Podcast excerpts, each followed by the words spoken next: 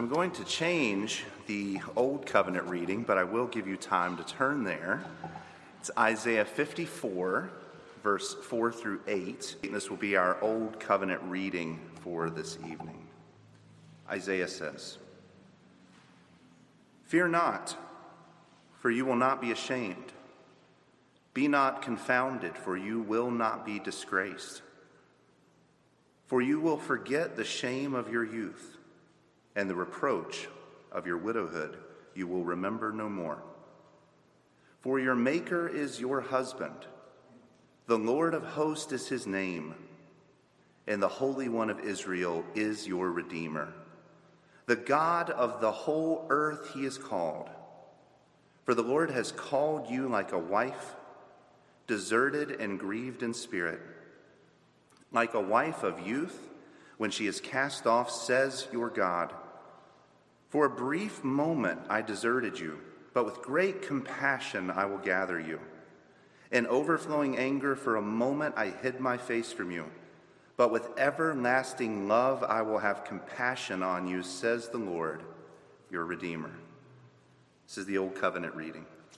For our new covenant reading, if you would turn with me to Ephesians chapter 5. And we will be in verses 22 through 32, a very familiar text. The word of the Lord. Wives, submit to your own husbands as to the Lord.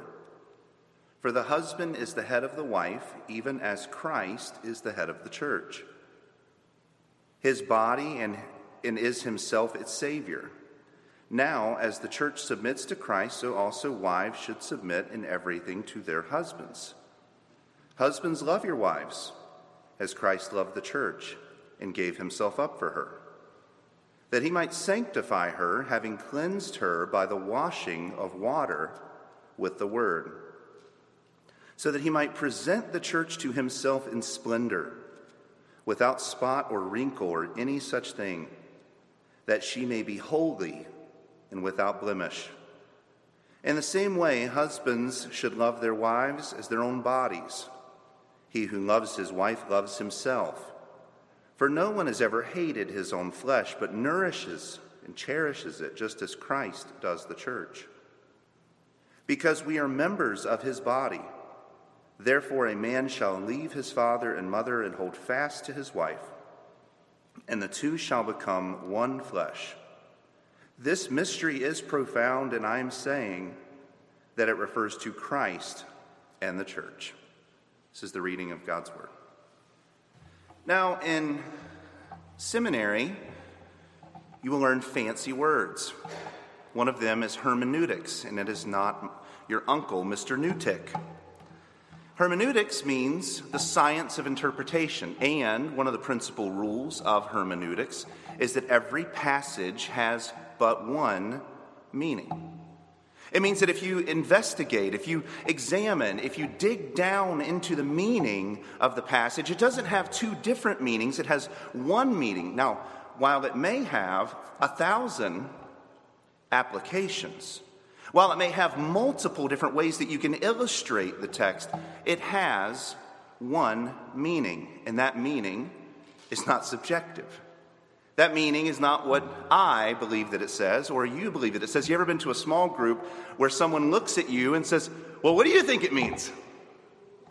The meaning of the text is what the text means, even if it comes from authoritative sources. Like when David speaks, I listen because David knows the principles of good exegesis.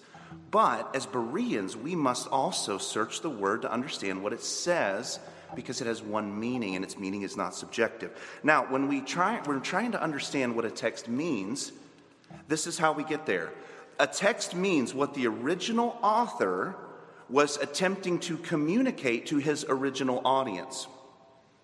The text means what the original author is attempting to communicate to his original audience. And the way that we figure that out is through lots of study.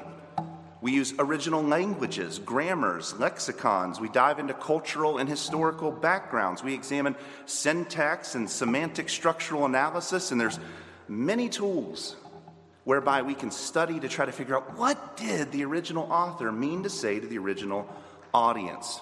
That's what the meaning of the text is. A text does not have two meanings. But you're maybe wondering, why am I going this direction? What happens when a text has such an oversized application that you've only ever heard sermons about the application and not what the text actually means? Today, we're going to be looking at a text like that. When a text has that big, beautiful, relevant application, many times the pastor, the teacher, the Sunday school teacher will take that application and they will teach that.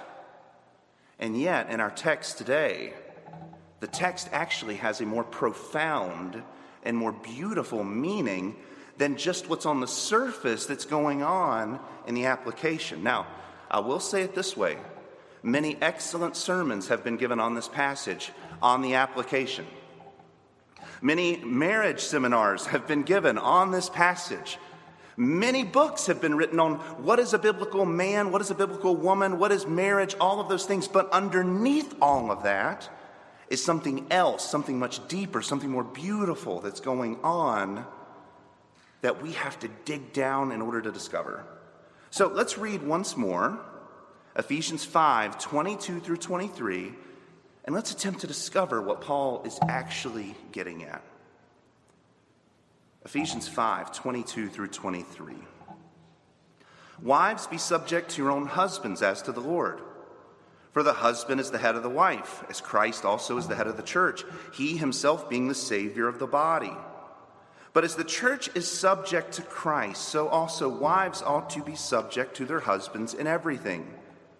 Husband love, husbands, love your wives, just as Christ also loved the church and gave himself up for her, so that he might sanctify her, having cleansed her by the washing of water with the word, that he might present to himself the church in all her glory, having no spot or wrinkle or any such thing, but that she would be holy and blameless. So, husbands ought to love their own wives as they love their own bodies. He who loves his own wife loves himself. For no one has ever hated his own flesh, but nourishes and cherishes it, just as Christ also does the church, because we are members of his body. For this reason, a man shall leave his father and mother and shall be joined to his wife, and the two shall become one flesh. This is the point. This mystery is great, but I am speaking with reference to Christ and the church. Let's pray. Lord, I pray as we dive in to this passage that all of the beautiful things that we've likely learned about this passage that we would that we would treasure those. All of the marriage things that we've seen, sermons on marriage, books on marriage, premarital counseling on marriage. That we would treasure those truths because they are relevant and beautiful applications but Lord, I do pray that we would peel back the layers under all of that and that we would see something deeper and more beautiful that's going on under the surface. Lord, would you open our eyes to your word? Would you write your word on our hearts? And Lord, tonight, would we bask in the love that you have for your church? It's in Christ's name that we pray. Amen. You might have to encourage me a little bit. I'm a Baptist, so if I say amen, just help me out a little bit. I'm not a Baptist anymore, but it's, it's deeply ingrained down in my psyche, so just love me. Now, the majority report on this passage and the vast majority of exposition that's been given is about marriage, it's about human marriage. I've looked online, I did a cursory study, I invite you to do the same. Overwhelmingly, the sermons on this topic is about human, creaturely, male female marriage. This is a passage that has spawned different books and different seminars and different premarital counseling. I've participated in it. I've preached sermons at weddings on this passage. And many fine and excellent sermons, maybe not mine, but many fine and excellent sermons have been given on this passage. And and let's be honest, in a culture that doesn't even know what a woman is, in a culture that doesn't even know what a man is, how needed is a passage like this? But today I do want to focus on the original meaning because the original meaning is Christ and his deep, abiding love for his church. The meaning is right there in verse 32. Paul tells us, I am speaking with reference to Christ and the church. And although his illustration is a big illustration, and he's weaving in and out of that illustration all throughout the text, it is consistently pointing to the love of Christ for his bride, the church. So, what I would like for us to do tonight, and perhaps one of the shortest messages that I have ever preached. I would like us to see how Christ loves his church. And I would like us to see the great and beautiful things that he has done for us in his love. And I would like for us to do that treasuring those details. I'll give you an illustration. One of the smartest men that I've ever known was a man named by, by the name of Garth Rosell. He's a Puritan scholar. He is excellent in everything that he does. The man reads a page every four seconds. He's learned how to look at sentences at a time and can scan. he can read books on lunch breaks. And this man, when he described to us the gospel in my Jonathan Edwards class, broke down in tears. And he wept in front of us and he said, It never grows old. And I will never forget when he said that. He's a man in his 80s, I believe and he's weeping over the beauty of what Christ has done for us in his gospel. I don't want to offer a single thing new to you tonight. I don't want to offer a Greek word that you've never heard of, some syntactical relationship that will, that will tickle your, your brains. I want to offer you the beauty of Christ's love, and I want us to treasure that in the gospel. Amen? Amen. Thank you. We're going to begin by looking at how his love leads us. It says, Wives, be subject to your own husbands as to the Lord, for the husband is the head of the wife, as Christ also is the head of the church. Now, first, we have to understand what headship means. And this is something that, that has multiple different meanings. It symbolizes authority, it symbolizes life, and it symbolizes representation. The head is someone who has authority over someone else. It's someone who gives life like a head, literally, gives life to the body. And it's also someone who represents a group of people. Well, in that sense, Christ is the true head of the church, is he not? He's the one who gives, who has authority over the church. He's the one who gives life to the church. He's the true and better Adam who represents the church as our federal head. He is not a wicked or despotic leader. He gives his authority in love. He gives his authority to us in intimate fellowship. He has a loving and intimate, patient and gentle leadership with us who have fallen short of the glory of God, and with us who have fallen short of God's standard again and again and again. If you're breathing, and your heart is beating. From the time we left here earlier until the time that we arrived here now, you have fallen short of the glory of God, and yet Christ has been so rich in his affections to you. Christ has a rage that is not applied to you. Like a faithful husband, he protects us. He cares for us. His wrath, if you want to read about it in Psalm 110 or Psalm 2, is for those who try to attack his church. He's a faithful husband who loves his wife. His most tender affections are for his bride, the church. His love for you, and maybe you've never thought about it like this before, is not abusive, it's not cold, it's not indifferent, it's not apathetic, it's not pathetic, and it's not muted. His love is joyful for you. Do you remember in the Old Testament where it says that your God is singing over you?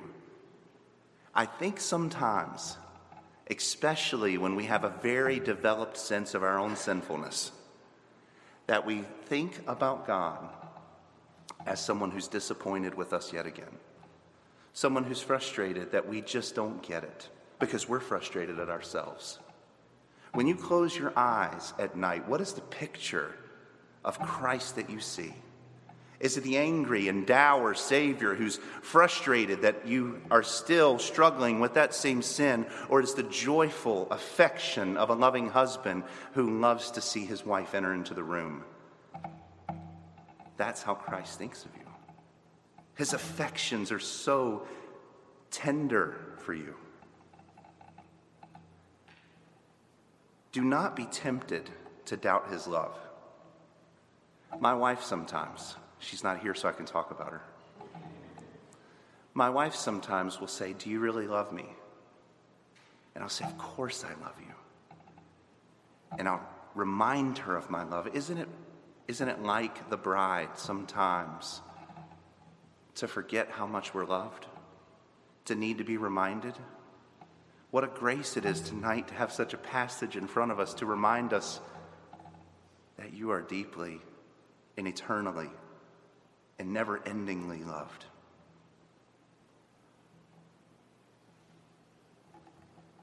He comforts us in his weakness. His love leads us. Every part about him is love. That's the first thing is his love leads us, guides us, directs us, gives life to us. The second thing is that it's his love that actually saves us.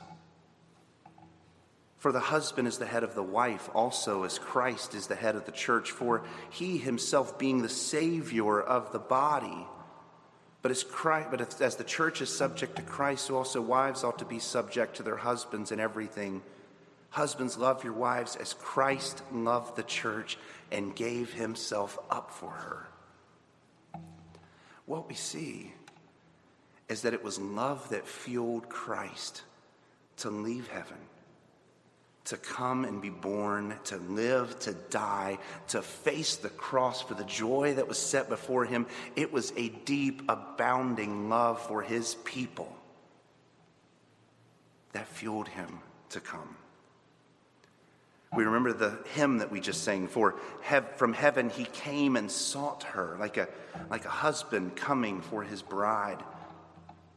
With his own blood, he bought her, and for her life, he died. Greater love has no man than the one who would give his life for his friends. But yet, Christ demonstrated his own love for us, and that while we were yet sinners, he died for us.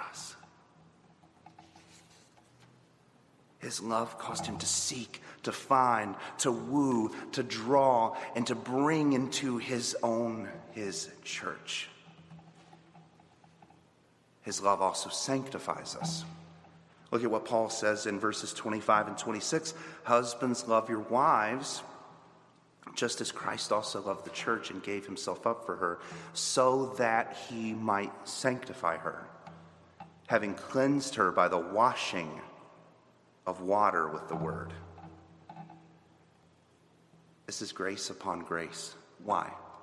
Because he doesn't just leave you, he doesn't save you and leave you. I remember at camp when I was 12 years old, I raised my hand and I counted as a salvation. I, I, wrote my name down. I've decided to follow Jesus. And then what happened? I went home and life hit me and I felt like I had been abandoned. But that's not true of Christ. Christ has not left us or abandoned us or forsaken us. He is not the kind of husband who leaves his wife standing at the front of the church. He is not the husband who just married her to give her a new status or to put a ring on her finger or to leave her after the honeymoon. He married her to transform her. His love does more than just save his church, it sanctifies her. It makes her more radiant, more beautiful, more, more perfect. He's washing away our impurities. He's washing away every spot and wrinkle and stain. This means that the church, under the love of Christ, should be getting better, more holy, more sanctified. This means that churches who are drowning in the love of Jesus are becoming softer, more tender, more passionate about the gospel more in love with God and with Christ. These churches are becoming more sanctified over time. It's like a fine wine that gets better as it ages, or a nice scotch. We're in Presbyterian company now. Nice scotch that gets smoother over time. You know what I'm talking about. The church becomes more fragrant, more holy. And you know what? It, it, occurred to me today. So many people don't get a chance to experience this in today's culture, do they? As the church drinks deep of the love of Christ, how many people don't get to experience that? And I'm not just talking about people who've never been to church, I'm talking about people who go from church to church to church. Because our consumerism as a society has said that, well, if this is not exactly the way that I like it, then I need to go find a different church. And on and on and on that pursuit goes every six months to a year. And how do you get to experience this? If your reality is a new church every year. A church that drinks deep of the love of Christ will over time grow more holy, but you'll miss out and you won't get to see it if you leave too quickly. If you don't sit with a church that's being sanctified for a decade, for 20 years. Our culture has made differences the thing that now causes us to leave. And those differences become smaller and smaller and smaller. I've heard of situations where churches vote on a particular color of carpet and half the church leaves because it wasn't the right shade. I've heard of churches that take doctrines and narrow them down into such minutia points that we can disagree and we can go our separate ways. And this is not just divisive tendencies. We live in a world where jobs actually encourage you to bounce from job to job so that you can increase your career so that you can go and move up the corporate ladder. We live in a salient time where planes and trains and automobiles are all moving us all around. We live in a time where most of us are actually not from the place that we are currently sitting. I'm not. I'm from a very small town in North Carolina near Mayberry where the Andy Griffith show was filmed. I'm completely out of my element in New England. Many of you maybe not were even born here. All of this works against seeing the church sanctified over decades. I was so blessed today when I was in the kitchen and I was talking to two, uh, two of the sisters who go to this church. One of them had been here for 20 years and one had been here for 25 years. And I was reminded that I'm going to be using this as an illustration. So maybe it doesn't apply to Merrimack Valley Presbyterian Church. But I was so blessed to hear that they have gotten to see the church grow and be sanctified by Jesus' love for that long. What was normal in history, where you were born and baptized in your church, and you die and you were buried in the backyard of your church, what was normal for all of church history has now become an alien concept in the 21st century, and we miss something in that. We miss seeing the work, the generational, century kind of work that Jesus is doing in loving his church. Now, I'm not saying that there's not good reasons to leave a church. I'm not saying that you either need to put on your Martin Luther hat or just sit down and accept whatever heresy that is being thrown at you. There are good reasons to leave a church. But those should be done with sobriety, with prayer, with fasting, with a commitment to have long standing longevity somewhere else. We can't have a posture of bouncing from one church to the next. We rob even our own walk with Christ and what we can see Him doing in His church when we adopt that posture. The point I'm making, the overarching point, is that Christ has been sanctifying His church for 2,000 years. He's been making her more radiant, more lovely. And He will continue to do that work until He returns. And because we're not infinite, He will continue to do that work forever in eternity. He will always be making His wife more lovely. What a beautiful thing, right? He's also working to fill his church with glory. It says in verse 27 that he might present to himself the church in all her glory. I found that to be a fascinating phrase because I normally associate glory with God. But he's saying that he's going to fill the church in all her glory. Now, obviously, we know that there is no glory apart from God. So this is a shared glory. This is a, this is a borrowed glory. This is a glory that Christ himself has poured out onto the church. Yes and amen. But what is this that he's talking about? In both the Hebrew and the Greek. I said I wasn't going to do a word in languages. I'm so sorry. I won't say the words though. But in both the Hebrew and the Greek, glory means weightiness, significance, gravitas, worth, beauty, renown, magnificence. Glory in this passage is an adjective. So, what Christ is saying is that he is going to fill his church full of glory. He has a glorious end in mind for the church. He's not only going to lead us and save us, and He's not only going to sanctify us and wash us, but He is bringing us to the place where we will be filled to the brim with the glory that He has chosen to give us before the foundation of the world. He is washing us in the water of His Word until we are filled with glory. Which means that he has a set time in mind for this work. There's a set time for the washing of the bride to make her ready for the day when her bridegroom calls her home. In the same way that you and I don't live in the shower, there will come a day when Christ will call his bride home. She will be cleansed of all her spots all the stains that she has long carried, all the chinks in her armor, all the smudges upon her character, all the blights upon her record will be washed white as snow. He's been doing that for centuries. He will continue to do that until it is finished. He oh. labors for that, that his bride would be a glory filled bride. And honestly, that should be such an encouragement to you and I. Because God has not left us, He's continuing to refine us. I remember hearing a pastor say, If you're not dead, then God's not done. What an encouraging thing to think. Because you and I are not blameless now, are we? You and I are filled with quite a bit of things that we can be blamed for. I think if you were to ask many people, there, would be a line wrapping around this building on what they could accuse me of. I'm sure you feel the same way.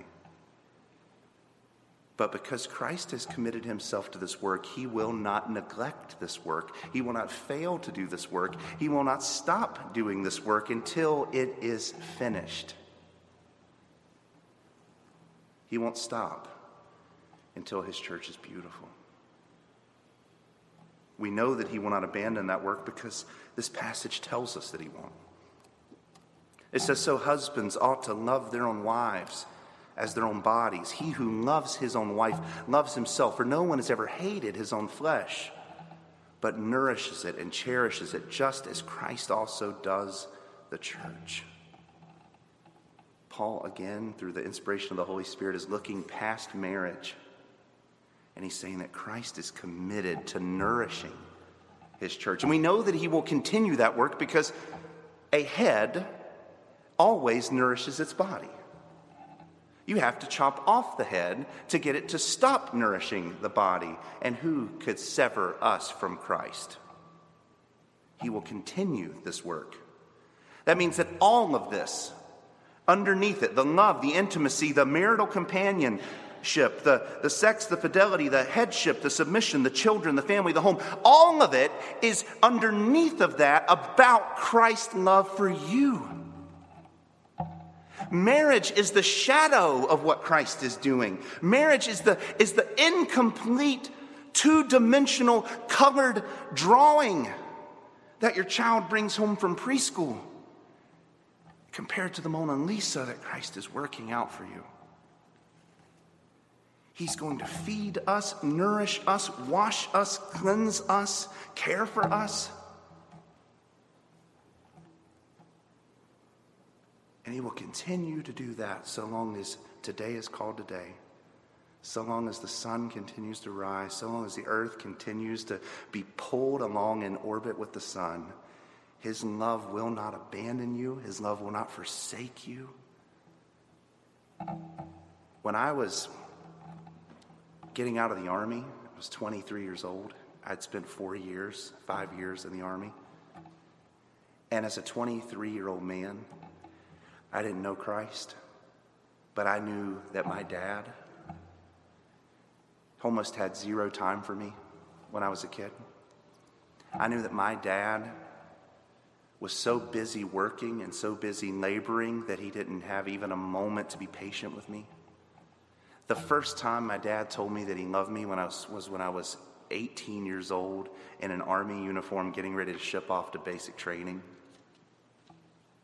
And at 23 years old, I felt abandoned for the first time in my life. It crashed upon me, and I said, Maybe I'm not worth anything because the people who are supposed to love me have not loved me.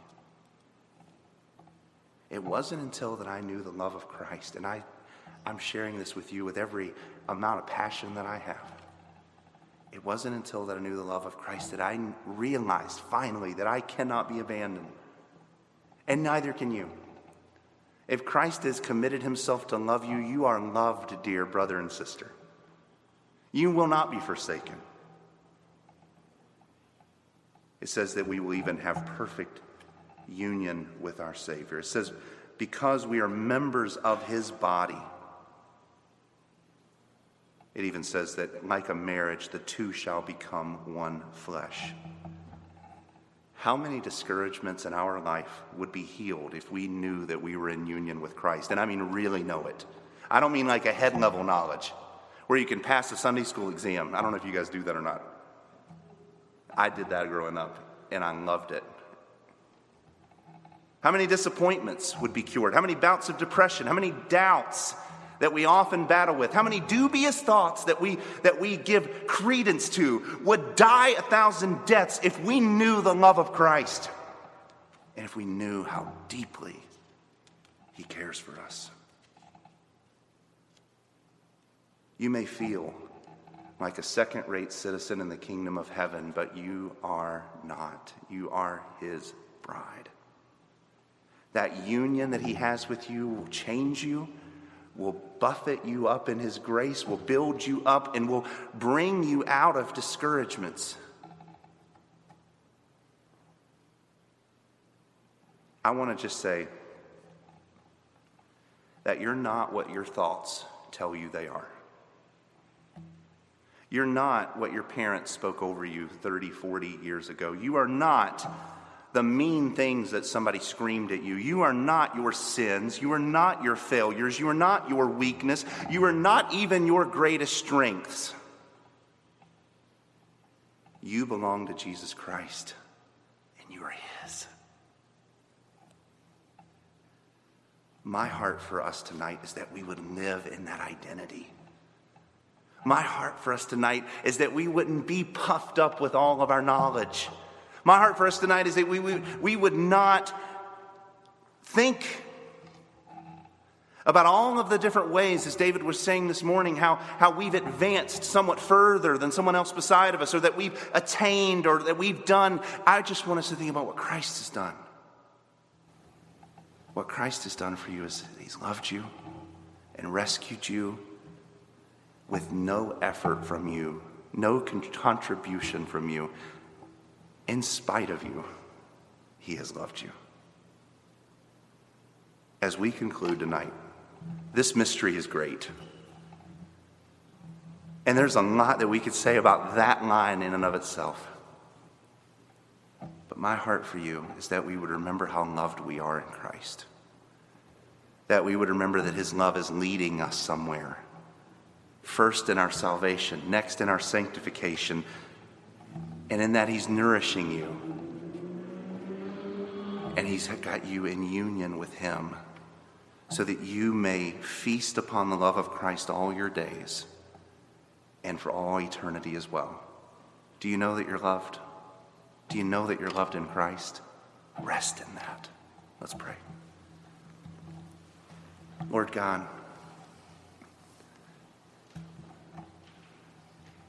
so many of our sins and our failures and our disappointments and our brokenness, our opinions of ourselves, other people's opinions of us, so much of where we fall short is because we believe lies. God, I pray that we would understand, rest in, and drink deep of the love of Jesus Christ. It says, For God so loved the world that he gave his only begotten Son, that whosoever believeth in him will not perish, but have eternal life. Lord, would we know your love? It's in Christ's name we pray. Amen.